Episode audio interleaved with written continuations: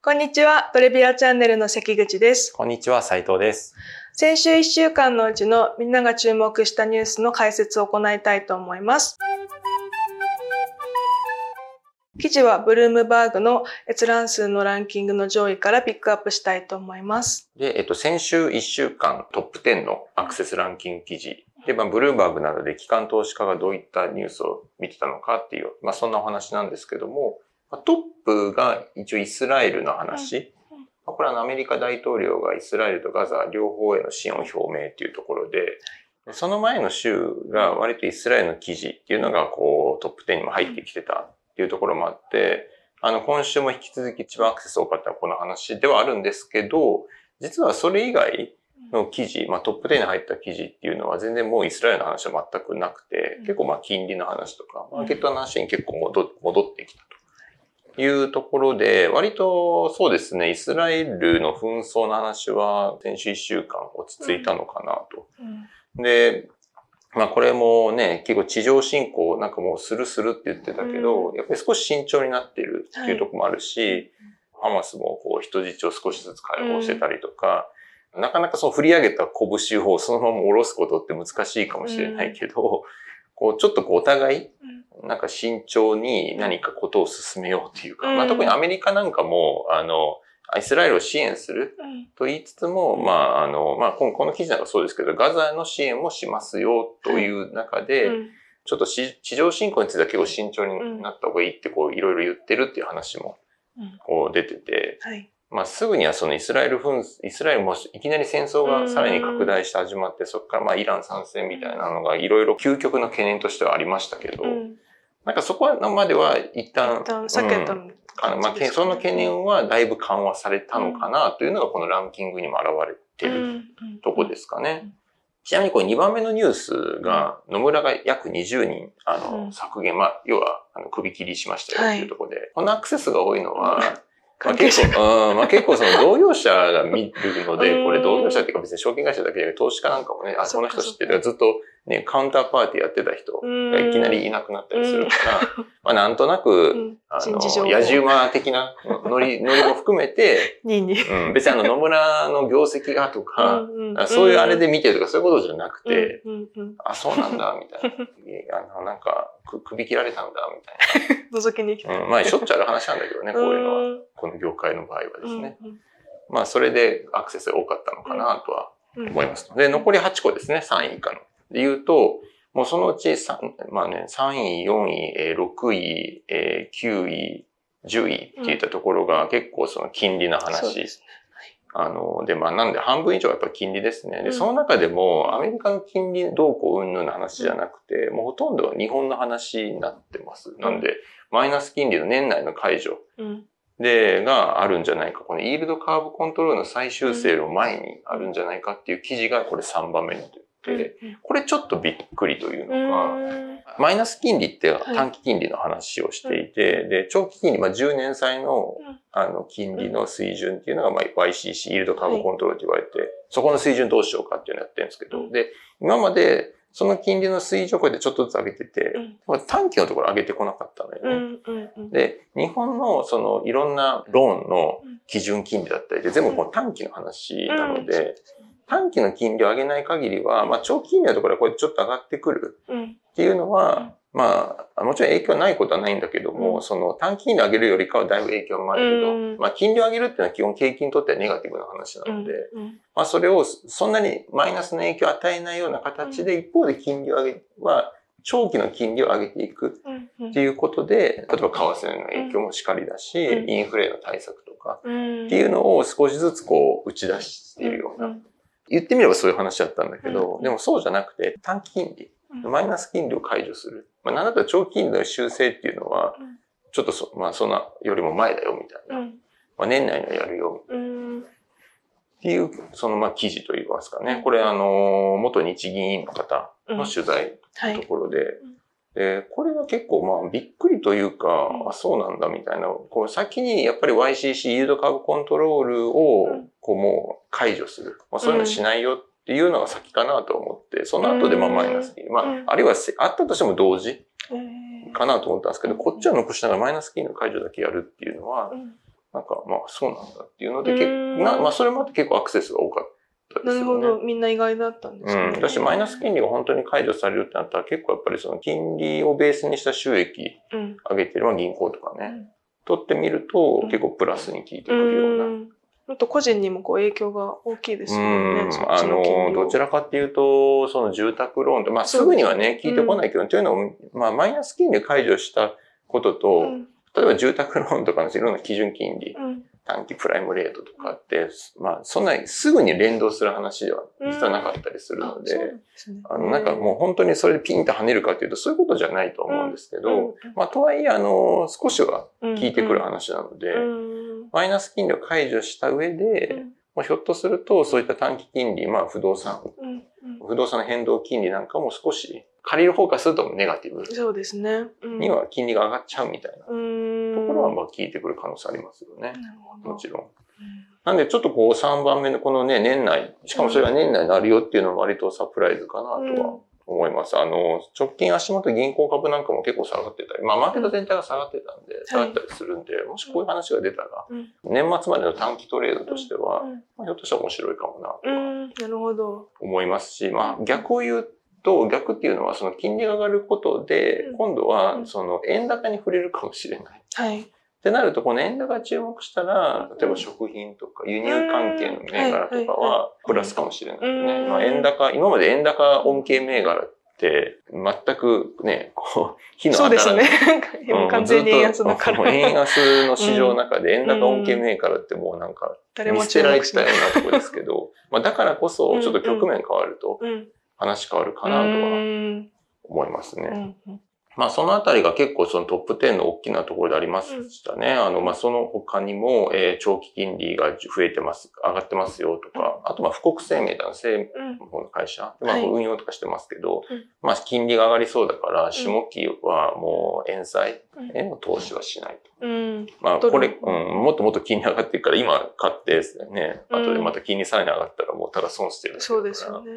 むしろ金利上がったところで買うって話なんですよ。うんだから下期はもうあの投資しないとか。うん。っていうので、まあみんなこれビューとしては、うん日本円、日本の金利うんは来年3月にかけてまあ結構上がっていきそううん。と見てる。と。その辺の記事が結構出てましたね。うんちょっと面白いというか、あれで言うと、まあ、楽天がね、個別で言うと出てて、楽天グループの信用リスクがはい日本で一番大きい。信用リスクってわかる？あんまりわからない。まああの格付けみたいなそう。まあそうね、その、倒産する、まあ結局、その事業会社の社債って、まあうん。国債もそうだけど、まあ一応、国債はあんまり倒産しないってことを別にすると、事業会社のリスクってやっぱ倒産うん。することじゃない？債権者からしたら。そうですね。だから、まあ倒産しちゃったらお金が返、まあ返ってくるかもしれないけど、全部は返ってこないかもしれないとか、やっぱりその返ってこないリスクっていうのが、まあそれを信用リスクって呼んでて、うん。うん。うん。で、まあ、無リスクと、まあ、一般的には国債は無リスク。国が倒産することはないかならっていう。うんで、まあ、その、じゃあ、無リスク、国の国債リスクと、うんまあ、いわゆる無リスクで得られる、まあ、金利かな。うんと、あと、企業のうんその債券の。の金利。の差分が、まあ、信用リスクうん。に対するリターンみた差いな。分なんだ。その国のが基準になる。そうそうそうそう。だって国の基準がさ、まあ、それ例えばまさにドルもそうだけど、ドルとかだったら10年で5%とかあるかうん。ら、ドルの債券がさ、うんうんこの事業会社がさ、例えば5.5%でうん社債出しますって言うとさ、はなんか日本人の感覚で言うと、うんなんか金利5.5%でお金借りてくるってうん結構高いな、みたいな。高いや、そんなに不安がられてるのかと思うかもしれないけど、うん。あの、米国債自体が5%ぐらいね、あるから金利が。そうすると、むしろその差分は0.5しかないわけよ。ああ、じゃあそっか、ポジティブな。そうそう、まあ0.5%ぐらいの信用リスクに対比のリターンで調達できてるみたいな。なるほど。なんで別に5.5だけ見るとなんか、そんなに不安な会社なのかと思うかもしれないけど、別にそういうことじゃない。うん。そもそもアメリカっていう国自体が5%の金利必要だからみたいな。そういう意味でその差分を見ていくんですけど、まあ、日本の場合はね、あの、まあ、長期金利、まあ、10年国債でも今0.8%ぐらいの金利なので、うん。それを基準に、まあ、プラスいくらかみたいな。っうん。ていうのが、まあ、基本的な考えうんですね。で、それで楽天グループの信用リスクっていうのは、はい。あの、日本で一番、うん要はそのスプレッドって言うんだけど、その、こまあ、国債が無リスクみたいなものに対しての、こう、乗せなきゃいけない金利うん。が一番多いよ、みたいな。なるほど。まあ、それだけ信用されてませんよ、みたいな話 日本最大って聞くとすごいですね。そうそうそうそう最も信用そう。されてない。まあ、多分、現時点でいやもちろん、もちろんさ、この非上場の会社とか言ったらまた全然話変わってくると思うけど、うんそういうことじゃなくて、会社が出してる社債とか、うんうん。の中で見ると。そうそうそうそう。まあ、そういうカテゴリーだと思いますけど、うんうんうんあの、まあ、楽天グループが、まあ、ちょっと、これ、まあ、半年ぐらいっていうか、うん多分今10月、そうね、半年ぐらい前とか結構楽天が倒産するんじゃないかとか、うんモバイルで、うん。あの、もう、モバイルの赤字がひどすぎて、そうですね。とかっていろいろ、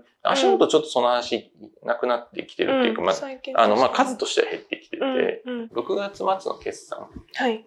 が8月ぐらいに出たんだかな。うん。で、その時の決算内容が実はそんな悪くなかったんだよね。モバイルなんかも赤字の幅結構減ってたりして、うんうんちょっとこう冷え込んだというか、そのはい冷え込んだっていうのはその倒産する倒産するっていう報道が自体はちょっと冷えたんだう。うんうん。あれ、まあ意外と改善してるな。なんか見たら、うんうん。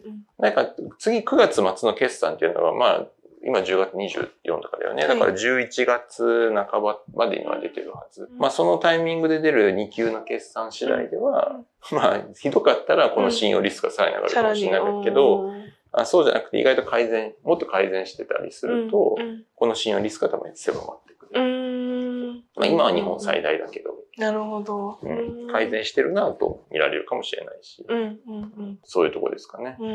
うんまあでも楽天がやっぱりその、なんでしょう、こう、負債が多い、まあうん多いっていうのが金額の大小というよりも、はいその、上げている利益とかね、うんキャッシュフローに対してやっぱり負債の負担が結構重いよねっていうのはうんまあ事実なので、なるほど。まあ信用リスクが減ったとしても今はこの金利がね、ちょっと日本の円金利も上がってくるかもって言われてるから、信用リスク下がってもベースとなってる基準金利が上がると、結局その借り入れのコストってそんなに変わらないかもしれうなくて、ん。まあその辺は、あの、こういったデッドと借金が多い会社からすると、うん。ちょっと苦しい。うん、そうですね。確かに確かに。なるほど。あとはまあちょっと面白かったのは8番目の記事でベーシストレードとは何かっていう、まあこれはあの、日本っていうのはアメリカの記事になってくるんですけど、なんかベーシストレードっていうのがこう規制当局アメリカでうん、こうちょっと頭を悩ましているはい。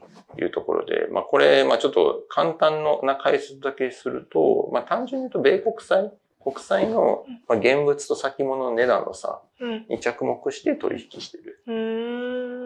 ようなものはいはないの。よね。だから、まあ、先物って、9月の先物とか、うんまあ、12月の先物とかっていうと、12月の時の現物の値段うん。を、で生産される。うん。うん。うん。まあ、そういった商品です。うん。だからさ、12月の現物の値段の前に、わかりやすく言うと、12月の現物の値段の当てっこをしましょうん。うん。うん。う。現物はまあ現物じゃない。はい。だから12月だったら、まあ12月の値段がまあその時ついているとう。ん。それがいくらか知らないけどう。ん。でそのついた値段に対をベースに、うん。先物は生産される。だから、基本、12月のその期期日を迎えたら、その先物の値段と現物なんで絶対一致するので。うん。でも、その9月、ちょっとこの、例えば今からだと2ヶ月ぐらい時間あるから、うんその間少し値段差が出て、出る。こともあって、うん。で、まあ、割とこう、うんこういった国債の運用って現物じゃなくて先物うん。で運用する人も多くて、なんかそうするとこうちょっと買い、先物買うみたいな。はい。はい。ると先物がちょっと値段が高かったりする。うん。うん。ね、現物。いや、現物買えばいいじゃんっていう気はするけど、けど、先物買うと。先物の方が買いやすかったりするから、持ちやすかったりするから、うん先物でポジション持ったりする人もいる。はいはいまあ、ほんのちょっとの差なんだけどうん。ね、リターンで言うと。うん。うん。うん。でも、なんかそこに着目して、今度は、そのアーブ取引とかって言って、ん先物を空売りして、うん。現物を買うっていう人がいる。で買った先物を空売りして、まあ、買ったっていうか、その先物自体をショート、空売りして、うんで、現物をね、現物を買っとくと。両方同じ、最終的には12月迎えと同じものだからさ、うん同じ値段になるわけよね。うんうんで、こ高いものを売って安いものを買っとくとさ、うん。2ヶ月ぐらい待っとけば必ず儲かうる。ん。ほんのちょっとだけど。で、まあそういうのをヘッジファンドとかもやってて、はいまあ逆にそういう人がいるかうんら、あんまりその値段がずれることもない。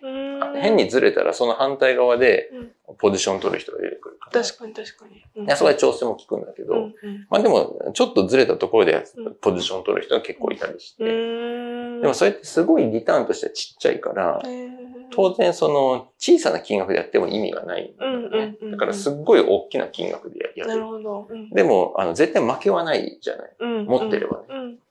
だからそこまで持ち続けることができれば負けはないんだけど、うんまあ、ちっちゃい金額でやっても意味ないから、やる人たちはすごいレバレッジかけてやる。ッジファンドとか。はいはい、はい。銀行とかいろんな金融機関から、うん。あの、もうお金借りて、借りて、まあその信用で使ってやると。うんうんうん。で、その信用を使ってやるとき、まあ当然さ、お金貸す方もさ、うん。いいや、もちろんその仕組みはね、うん。あの、絶対儲かりますだとしても、うん。その2ヶ月待たなきゃいけないから、うん。帰ってくるのに。うん。その2ヶ月間に、そのね、ポジション取ってるヘッジファンドがさ、なんか何かの表紙で。なんかあったら、そ貸す方はね、そう倒産しても困るじゃん。うんだから、一応その担保として国債、うん。ちょうだいね、みたいな。なるほど。で、そのその国債の担保して持ったものをベースにお金を貸しますよ、みたいな。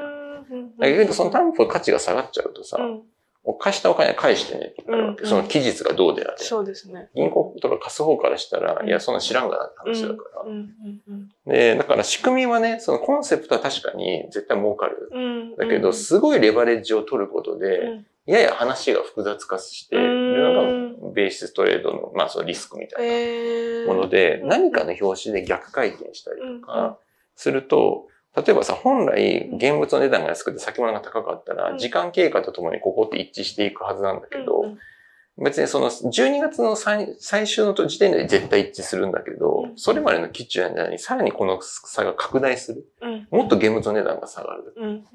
仮に現物だけなんかやたら売られたとか。っうん。てなると現物の値段のがすごい下がるから価値が下がって、うん。提供してる担保価値も下がるかうら、ん。お金返してみたいな。で、お金返してみたいなヘッジファンドが出て、そしてそうするとヘッジファンドですごいロスを取る。し、そこでかどうしても返さなきゃいけないのだとアンワインドって言ってポジションを解約してお金返さなきゃいけない。この解約がさ、先物を空売りして現物を買ってるっていうポジションだから、その逆ってことは現物を売って先物を買うっていう。うん。そうするとさらにこの価格損差が。うん価格差が広がる。そうすると他の取ってるヘッジファンうんドはより痛くなって、うんあ、じゃあもう自分も解約しなきゃ、解約しなきゃって、そのうん解約の連鎖。なるほど、なるほど。すっごいレバレッジを取ってるからゆえに、うんこう価格差がちょっとでも広がると、価格差をさらに広げるトレードがうんどんどん誘発されちゃう。うんで、それが市場のボラティリティを与える。なるほど。だから本来国債とかってそんなに値段の動きってない。うん。ねまあ本来はねうんその株ほどね。うん。で、しかも12月で、まあ、例えば2、3ヶ月とかで見るとね、か絶対するし、うん。まあ別にこの12月先物とか、まあ半年後の先物かもしれないけど、とにかく満期まででうん。こう一致はしていく。うん。そういう意味で言うと、基本アーブの無リスクな取引。うん。うん。価格差、価格の変動もあんまりない商品の無リスクな取引っていうので、すごく安心安全でリスク取る方もお金貸す方もうん、本来は、うん。なんかまあ、あの、収リターンは少ないけど、多額のお金かけたらそれなりに意味のある金額うん。儲かるね、みたいな。まあそういうスタンスの投資だったのに、うん。その、だからこそ、その期間中になんか別の動きが起きると、うん。みんな慌てちゃうというか、なんか予期せぬ動きになって、それが、そういうのって一番リスクだったりうする。まあね、それこそビットコインとかじゃないけど、うんみんなリスクあると思ってるものが動く分にはそんなにリスクじゃないんだよね。もともとないと思ってたから。そう、リスクがほとんどないと思ってるものが急に動くのがパニックになるリスク。だからそういうのがこう、ベーストレードのリスクとして規制当局がこれは今頭に悩ましてる。うーん。なんかアメリカの金利、まあ、アメリカの国債とかで、そのちょっとでも先物が高かったりする、うん。その反対トレードをレバレッジかけてやるんだけど、うんでもそのレバレッジも大体その短期のファンディング、半年後、うん。絶対値段はインチしますとか、そのアーブを取りますって言ってるけど、うん。お金借りるときはうん、なんか1日とか2日ものみたいなの借りてたりするから、うん。まあ、毎日借り、借り直すみたいな。うん。逆に言うといつでも返せって言われちゃうみたいな。だからそうするとその半年間待てない状況になると、うん。突然返さなきゃいけないとか。うん。で、この今足元金利って上がってたりするから、金利が上がり始めると、うん。そもそもこの金、ファンディングコストうん。でやられちゃうから、なんかそもそもこの言ってた取引の、これで儲かっても調達している金利でやられてこれこのままでやられるからやっぱり解約しなきゃっていう人も出てきた。なるほど。そう。だからね、そういうところで、あの、思わぬ国債の値段がすごいこう、ボラティリティが増してるっていうのを、がちょっと悩んでるみたいなるほど。な。そういう記事です。ええそれでもどうやって規制、規制というか、コントロールが。そねそれはなかなか難しい、難しいというか、うんあの、まあ、なので悩んでるみたいそうかそうか。な。うんああ。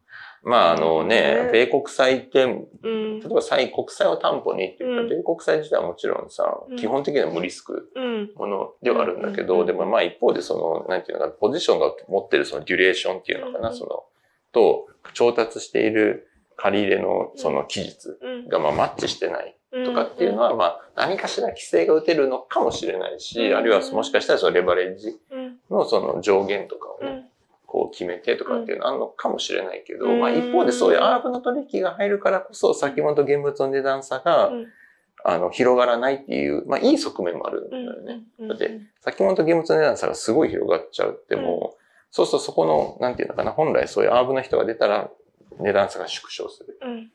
でもそういう人たちが現れにくくなると、値段差が開いたままになって、うん。なんかこう、先物が先物としてちょっとワークしづらくなってるなるほど。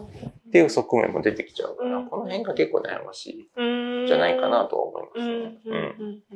まあ、という記事が出てたりっていうところでしたかね。うんまあ、なんで、あの、結構今週は金利の話にまあ割と戻った。戻ったはいいですけど、アメリカの話っていうか日本の金利だったり、そうですね。あと今言ったベーストレード、ちょっと話長くなっちゃいましたけど、うんこういったちょっと深掘り。